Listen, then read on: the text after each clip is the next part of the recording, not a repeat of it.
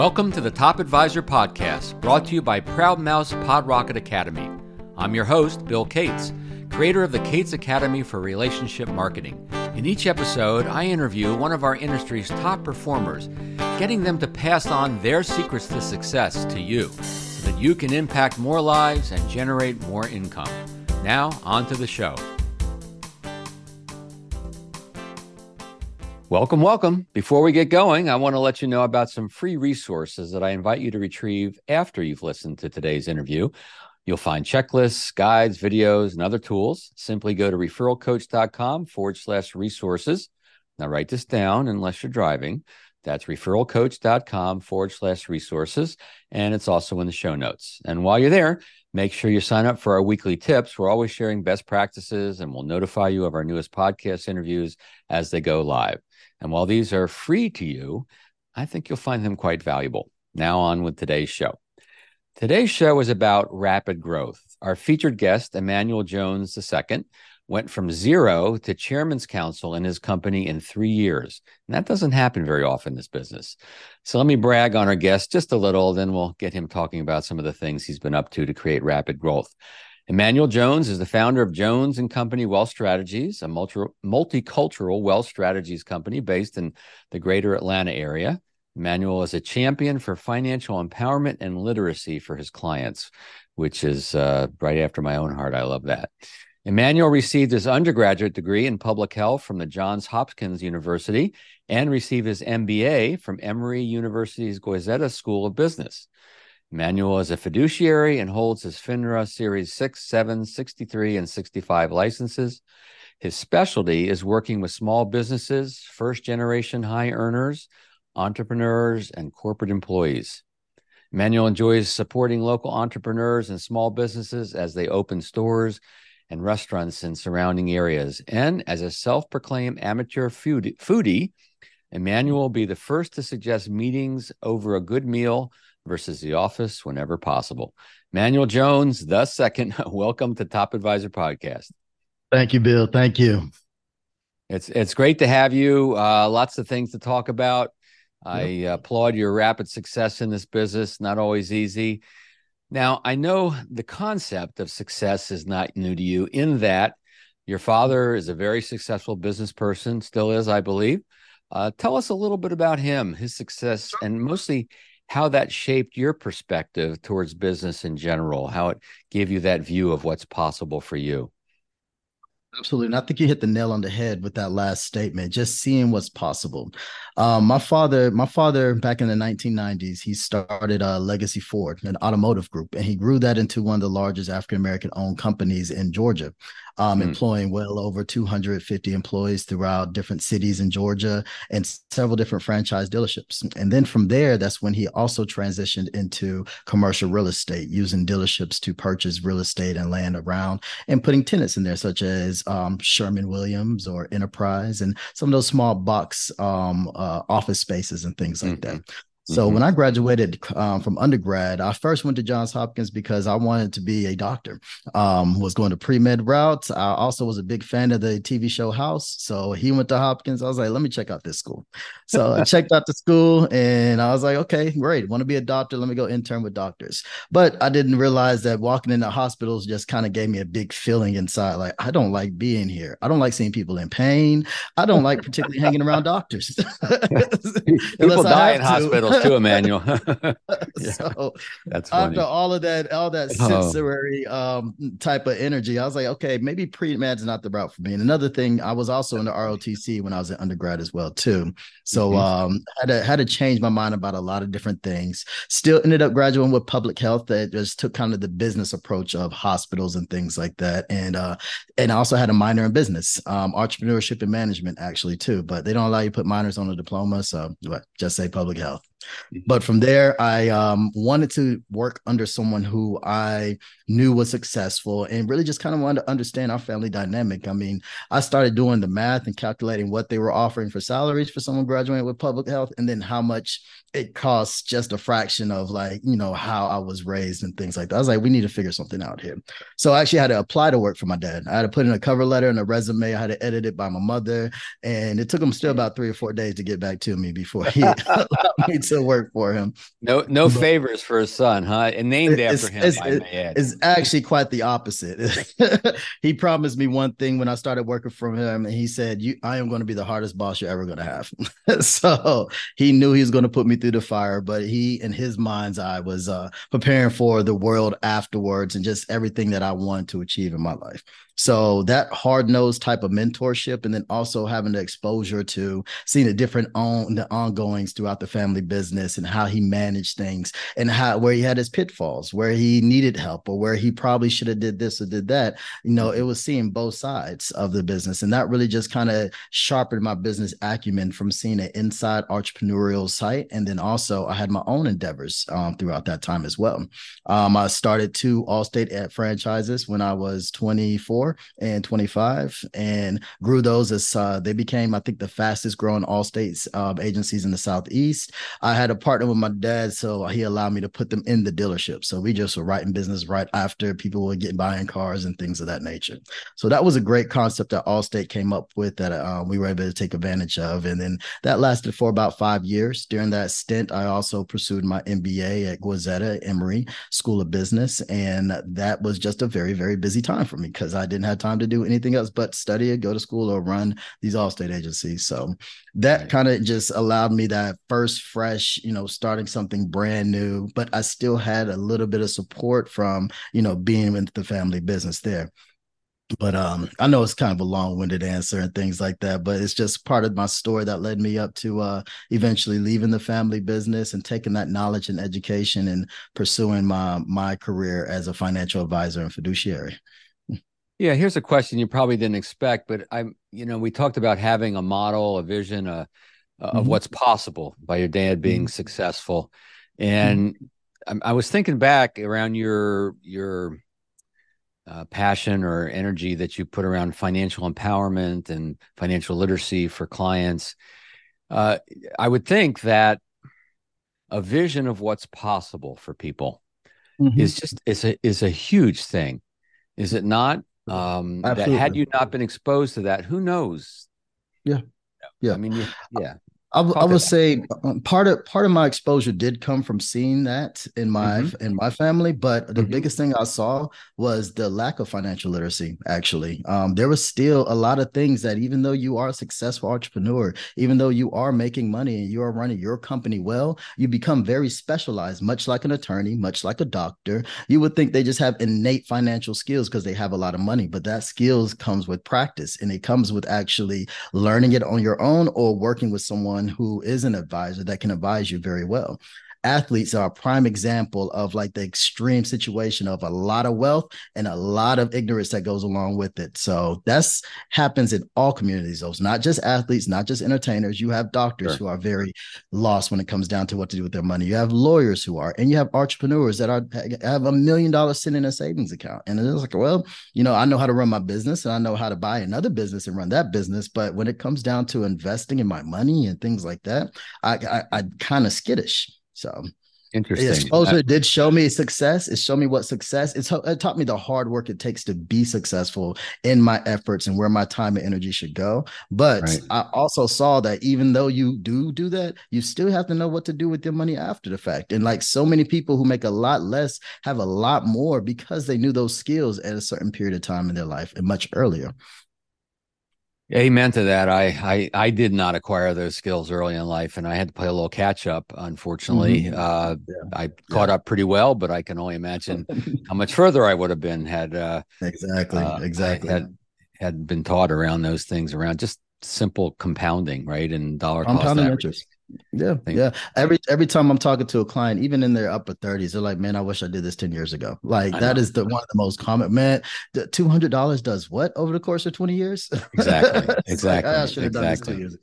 But yeah. So you also, I remember you tell me you uh, got a little bit into real estate with a partner, mm-hmm. uh, fixing, flipping houses. Yep. Uh, I know you can make pretty good money in that, uh, mm-hmm. but you made a shift. I mm-hmm. think you mentioned something about it just you were making money, but you weren't helping people in a way. So tell me a little bit the exactly. transition from that real estate into now becoming an advisor.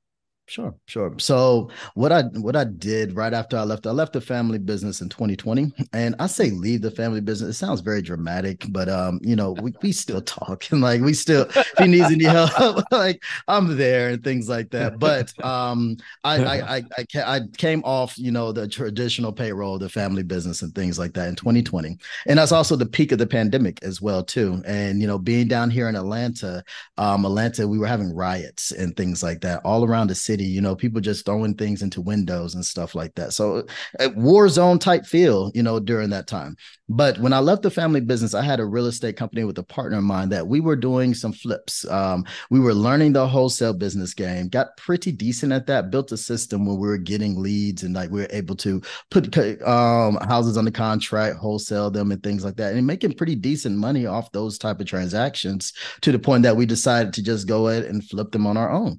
And then we were working on a couple of flips um, towards the beginning of 2022, and oh, I'm sorry, 2020 and you know we they they completed and you know the money was made and it was good to have a nice little cushion and things like that. But it didn't give me a thrill like I, I did something. It's like all i did was make money and like that's when I really realized my relationship with money was not I need more money. I need the money to do the things I want to do, but uh, the one things I want to do needs to be around helping people. I, that's the only way I feel um like I guess fulfilled, really. Mm-hmm. Um I I would give up half of, you know, the money if I accumulate a $100,000, I'll give away half of it if it you know it's going to benefit people in the long run or benefit my staff or benefit the growth of my team and things that I, I have no problem doing that. I don't want to hoard money. So that's what real estate felt felt like. I was like, I, I was helping me. We were helping the seller and helping me again. and it's just like, and helping the contractor by paying his, you know, paying him. But yeah. it's just like, I'm not leaving like you are knowledgeable about something and like I'm changing the trajectory of your life and things like that. I, maybe it did for some people we bought the house from, but not yeah. probably not really. So that's good, good shift. awareness to have, right? Especially when you're young and you have a chance to shift. Yeah, uh, yeah. Not some Absolutely. people don't get that awareness till they're you know halfway or more through their life. So yeah, yeah, it was a it was a blessing. I think it was accelerated because of it being a pandemic. Like yeah, had it not been that, it was business as usual. Like you know, we have enough mm. distractions, but when you have nothing to do but sit at home and just think, and like you look out your you look out your window and you're you're seeing you're seeing you know boarded up um you know restaurants and boarded mm-hmm. up and like just mm-hmm. like you feels heavy and being an African American man like that felt even heavier just of all the things that we were dealing with. I was like, I, I, my talents need to help people. I don't care. I'm going to figure this out some way or somehow. Right. And it took probably about six months of kind of sitting and thinking about it, where I found that um, New York Life was going to be the company that was going to give me the conduit and the ability in order to kind of start my own thing. So that's when I started down that path. Gotcha. So uh, let's let's shift now. And now you're a financial professional. Um, mm-hmm. I remember as we're preparing for this interview, you told me that um, when you got started in business, I think you said you, you wanted to get good at acquiring clients you didn't know, meaning yep. folks you didn't know prior to getting in this business. But I mean, isn't working your natural market how most people get started? You must have known some folks uh, prior to this business, or your dad, to your mm-hmm. other business mm-hmm. experiences. So, tell us about your client acquisition strategies.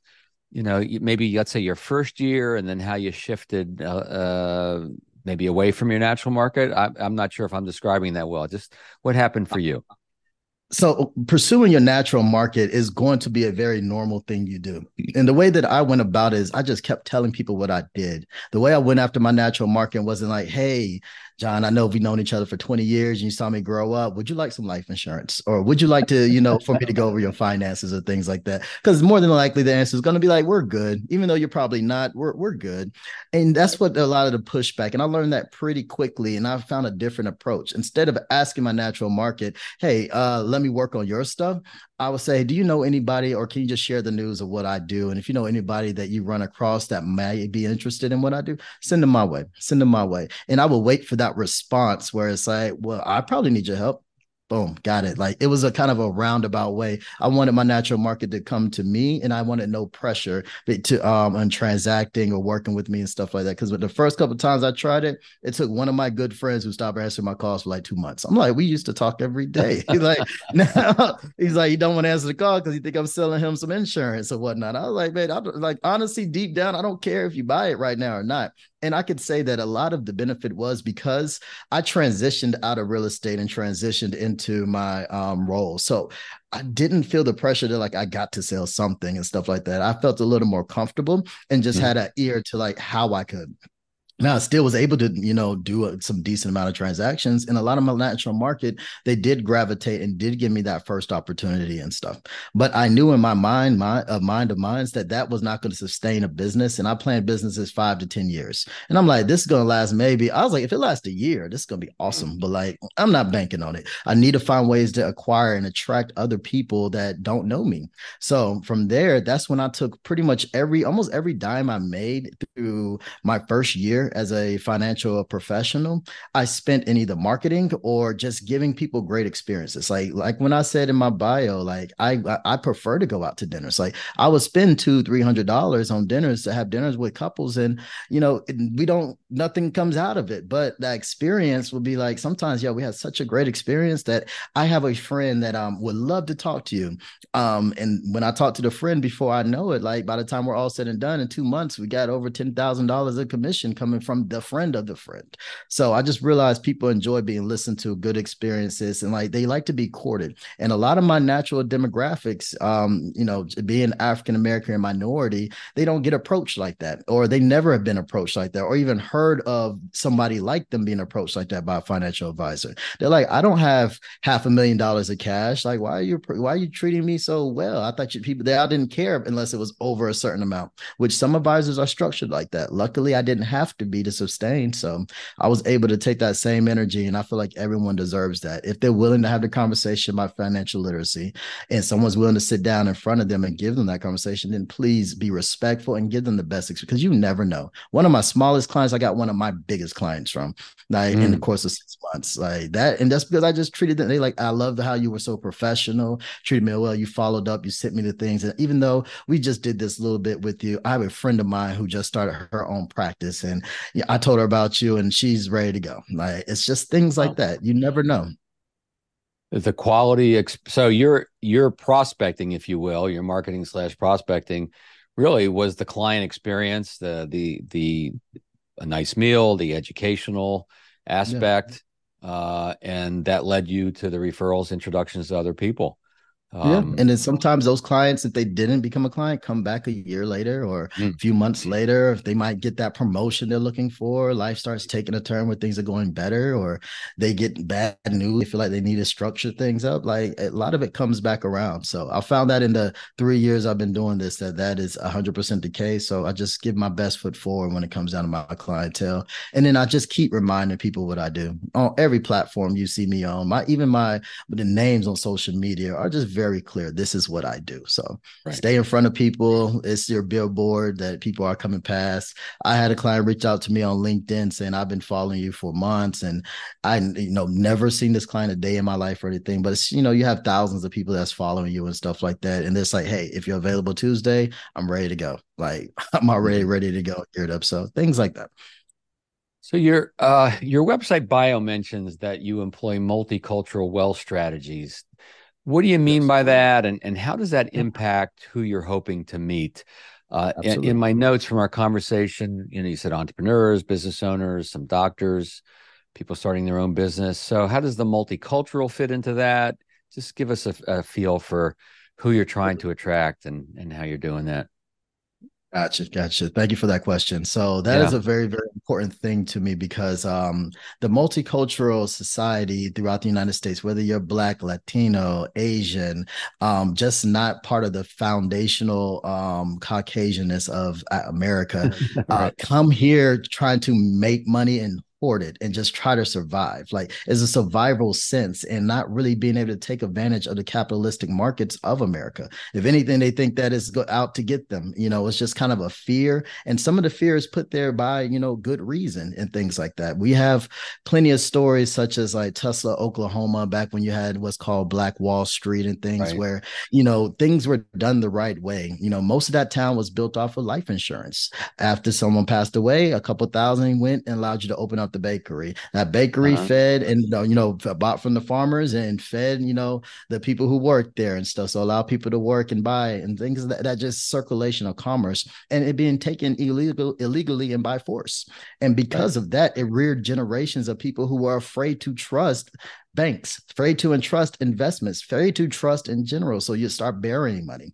And not to mention from other different cultural aspects, they have similar destructive stories coming from where they were raised and how money was accessible at the mercy of some powerful entity that maybe let them have it, maybe just took it by force. But the legality of just making money and feeling comfortable with it does mm-hmm. not exist that drastically throughout a lot of our multicultures. So my job, because so many things have changed, accept the mentality between the ears that we need to take the knowledge and the trust that we that advisors such as myself who's gone through all this studying and like is kind of a gatekeeper of the financial markets for a lot of these cultural markets um explain it to them that it's okay to do this. Like there is so many regulations and backings that you should trust this. Here is proof. Like it's kind of an overabundance of like proof and reassurance. And i tell my clients i'm like when we start something if you need to ask me the same question every single week you can ask me the same question every week just until you fully understand because you'll get started like okay all right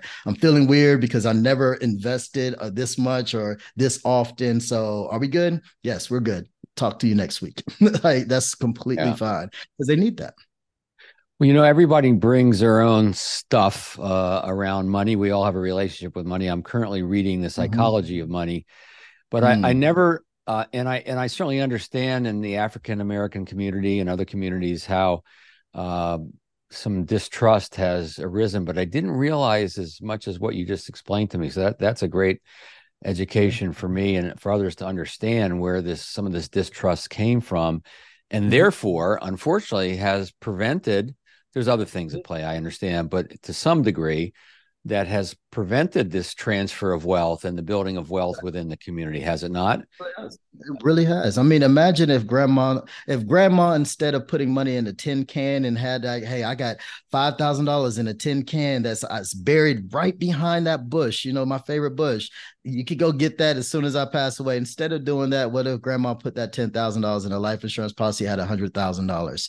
What if grandma took that ten thousand dollars and bought disney in 1965 and things like that you know right. like that's the trust and the like the trust that they didn't have they trusted i could see it is right there as long as you can you got a shovel you can get it but if yeah. i invest in disney you might not see that again meanwhile that 10000 in 1965 would be i mean we do the math i think it's somewhere around you know about 10 million or something like wow. that so wow.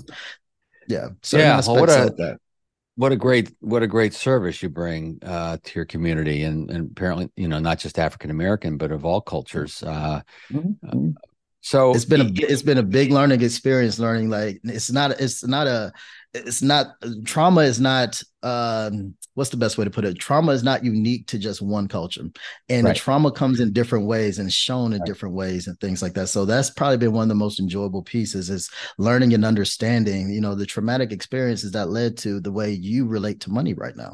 And just using you know you know years of education and the ability to learn pretty quickly and stuff it's like okay now i can see better ways to approach target markets such as that in a way that is receptive and the things they may need you know, I learned that we form our uh, our relationship with money, our beliefs around money, quite often very early, as we're eh, very mm-hmm. young, usually from our parents or other people around us. I know that I got my anxiety around money from my parents who grew up in depression. Uh, oh, yeah. You know, middle middle class, not wealthy, not poor, just kind of in the middle, but mm-hmm. very conservative in terms of what they did with money. Now I don't need to be anxious around money but mm-hmm. yet I am mm-hmm. because I picked up that belief way back when. Right. I just got every right. time it plays, I got to like turn the volume down on it, right? Right, uh, right, right. But that's very so, good self awareness that you you it, you you made that connection, so you can mitigate that. Be like, okay, it, it, deep breath.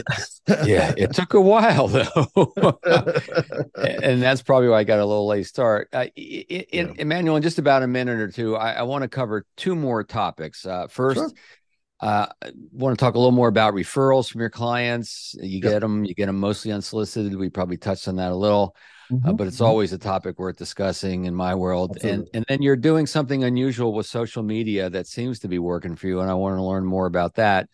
But first, let's take a brief pause to listen to a word from our sponsor, PodRocket Influence Academy, brought to you by Proudmouth. First, they make this podcast possible, and their core business is helping financial advisors like you accelerate their influence through marketing activities like podcasting.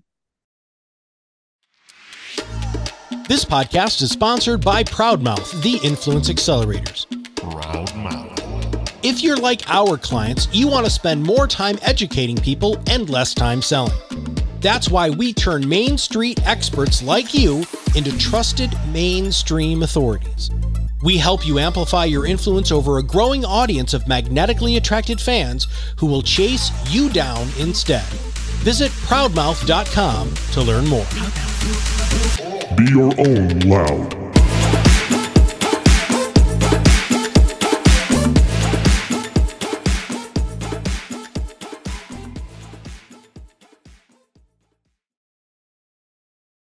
I'd be remiss if I didn't at least mention our newest, even better than before Academy for Relationship Marketing.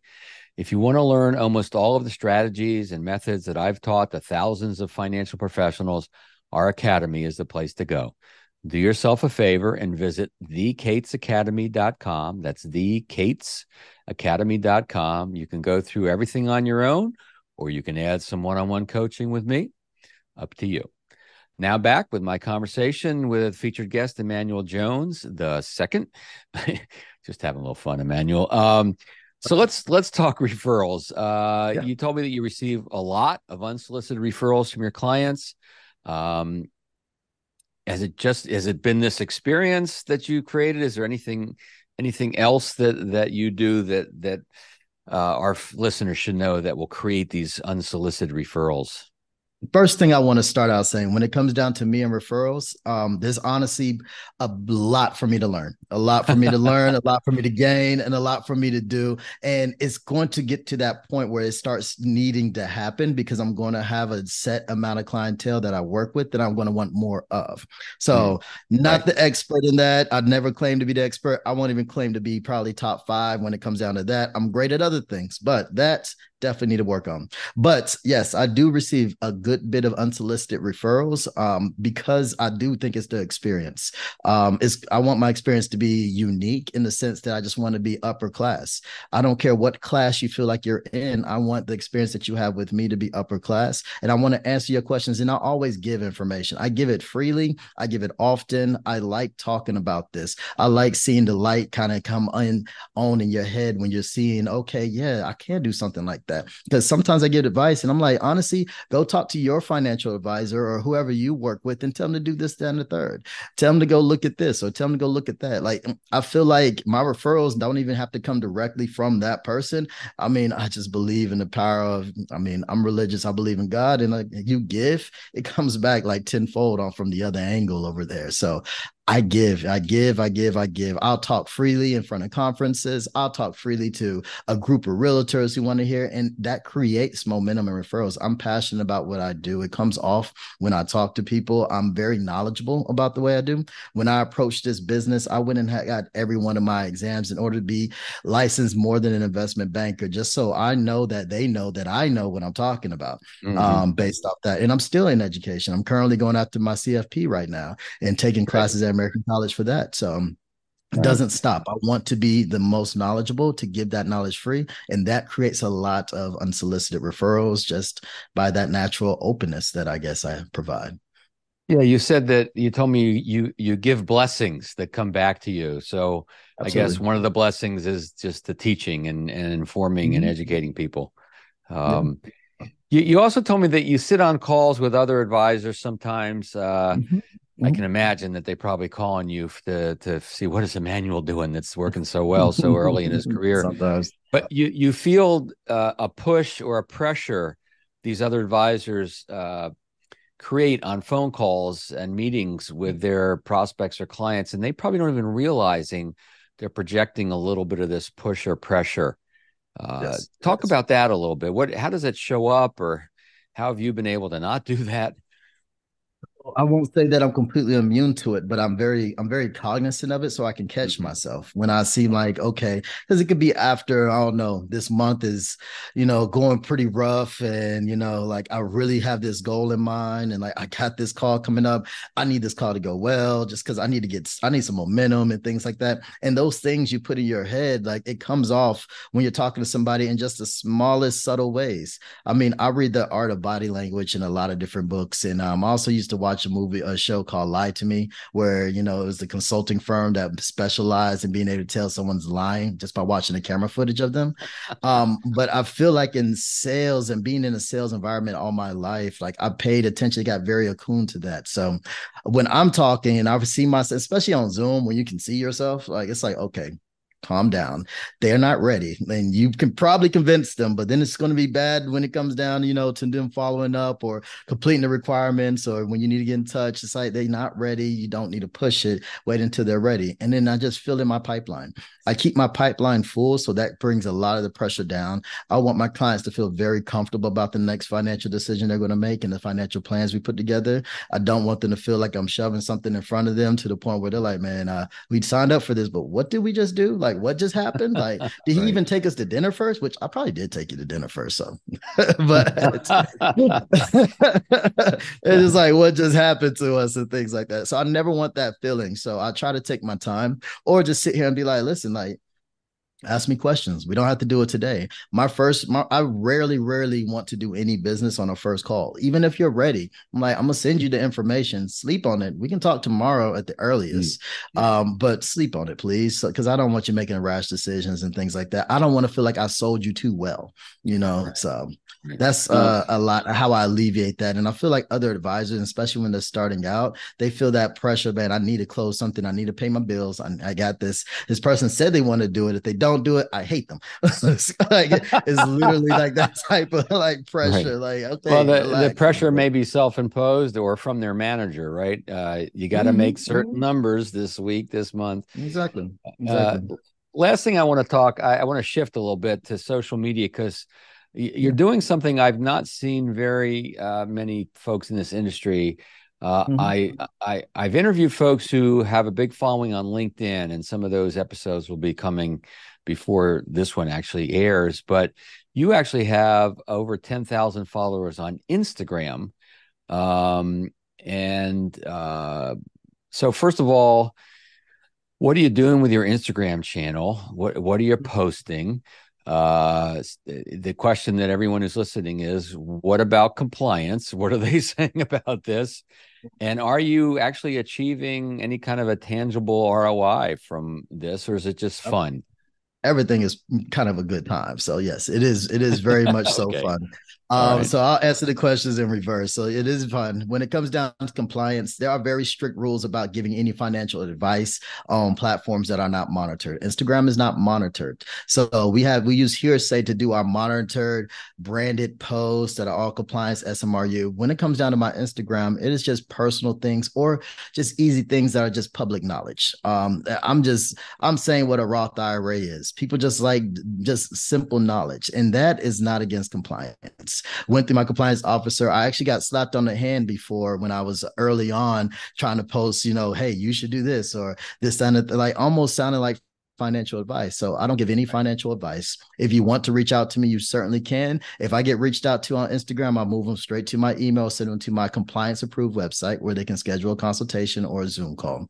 And all those links are sitting right there. As far as I know, there's nothing wrong with that. I don't put any branded posts other than just my personal brand and who I am. So that's pretty much how I've been achieving that. And it's, it's been monitored um, closely by members of, you know, my upper, upper, you know, companies that I work with with and partner with and things like that to make sure I'm on the up and up. And I strive to do everything on the up and up. So um, the engagement has been phenomenal. Um, people love seeing things that they want to see um, pertaining to that topic. And I would say that it also counteracts a lot of uh, bad actors on Instagram Mm. Instagram and other social medias have been a playground for people basically who can Google, you know, financial literacy and just start spouting out knowledge as if they're experts. Haven't taken series nothing. Series haven't taken even the basic life mm. insurance mm. exam. So they're just saying things and reiterating false information, saying people should be doing this or should be investing in that. And honestly, I am not I am very happy that the SEC is slowly but surely cracking down on these folks and getting them to cease and desist because some of it's just really bad information. Like like everybody should be in the index fund. You got somebody who saw that on Instagram, told their 65 year old grandmother that when she retires, she need to put everything in the index fund. And lo and behold, 2002 happened. And like, it's like, what happened? Or you should be in cryptocurrency super heavy. And this is the next, like, it's just like none of this is substantiated. None of it. When that whole, um, when that whole craze was going on, I had to calm people down. Like, you need to diversify. Like, this is not even insured money. Like, you don't know what you're doing. And you're listening to certain podcasts, which I love the conversation. I love bringing it light, but I wish they was uh, a bit more emphasis. Like, if you want to learn more, don't pay me 200 bucks and come to my course or boot camp. That's illegal. like you, you, can't do that. and right. you're going to get found and you're going to be sued. So you can't do that. Um, you can send them to a financial advisor. You can partner with financial advisory firms and just say, we're not experts, but they are. Like, and then boom, go over there. But don't, don't, don't be on this getting some people to subscribe and you're going to be in a boot camp for three weeks and you know, one-on-one call with me. It's like you're not, you're not qualified for that. Like you do not want somebody who's been on WebMD say, hey, if you're sick and this is what's going on, then this is what you need to do. and guess what? Pay me to tell you more about what's what you're sick with. Like, no, right. no. So so I use it compliance um, there, but the ROI has been great. Um, I get a lot of good engagement. I have a lot of people who are following, silent followers. Like I get a follow, I won't see them like anything, but all of lo and behold, I see someone coming to my website setting a setting a um, appointment or something like that and it's like okay hey i saw that you followed me three weeks ago and now we're setting an appointment. We didn't have to you didn't have to like anything. It did its purpose. We're good. So let's get to the business so yeah, great. I like it, and it's also a, re- a, resume for the millennials. Um, you can say who you are on a podcast, you can say who you are on LinkedIn, uh, but people want to see your Instagram. It's like, okay, all right, now show me who you actually are, because you can only fake so much, and if they start feeling like it's fake on Instagram, they'll be able to tell. And it's uh, like, okay, you're not a real person. We're gonna go on somewhere else. Yeah, so, yeah. that's good. So it's anyone wanting to attract uh, the millennials, uh, slightly younger demographic than what a lot I would say so. go after. I would say uh, like 45, 45 down, or if you have some savvy 45 plus year olds, um, it's just a face card. Um, it's kind of the the handshake meeting in person uh, replacement because a lot of people are good with very virtual. I have clients in 25 states, so a lot of them I'm not going to meet anytime soon and have never met. So, but the Instagram serves as, hey, if you want to see who I am, really who I am, on a day to day basis, boom, there you go. So yeah, ah, I love it. For anyone who wants to see what you're doing on Instagram, what is what is your handle? How do they find you? Sure, it's at Mr. Jones Finance at Mr. Jones Finance, all spelled out. Oh, I like that, Mr. Jones. reminds me of that song, Mr. Jones, Mr. Well, you're probably you're too young to know that one. Your dad knows it. Um, My featured guest on today's show has been Emanuel Jones II, Mr. Jones. I love it. Emanuel, thank you for so much that you give back to others, to the industry that you're doing today, that just educating the world in proper financial decisions. Uh, thanks for being a featured guest on Top Advisor Podcast. To you, the listener of this podcast, may I ask you a small favor? If you like this episode or like the podcast in general, please leave a five star review on the platform you're listening to now. Not all platforms have a place for reviews, but if yours does, I'd be grateful. Thank you. If you haven't already, there are two places you want to visit. First, referralcoach.com forward slash resources, bunch of guides, checklists, scripts, videos, referralcoach.com forward slash resources, and check out thecatesacademy.com, thecatesacademy.com for the most comprehensive referral and introductions training on the planet. This is Bill Cates reminding you that ideas do not make you more successful. Only acting on those ideas will bring you the success you desire. Thanks for stopping by. Thank you for listening to the Top Advisor Podcast, brought to you by Proudmouth Pod Rocket Academy. I encourage you to visit my website, referralcoach.com, for links to my books online courses, and to register for the Cates Academy.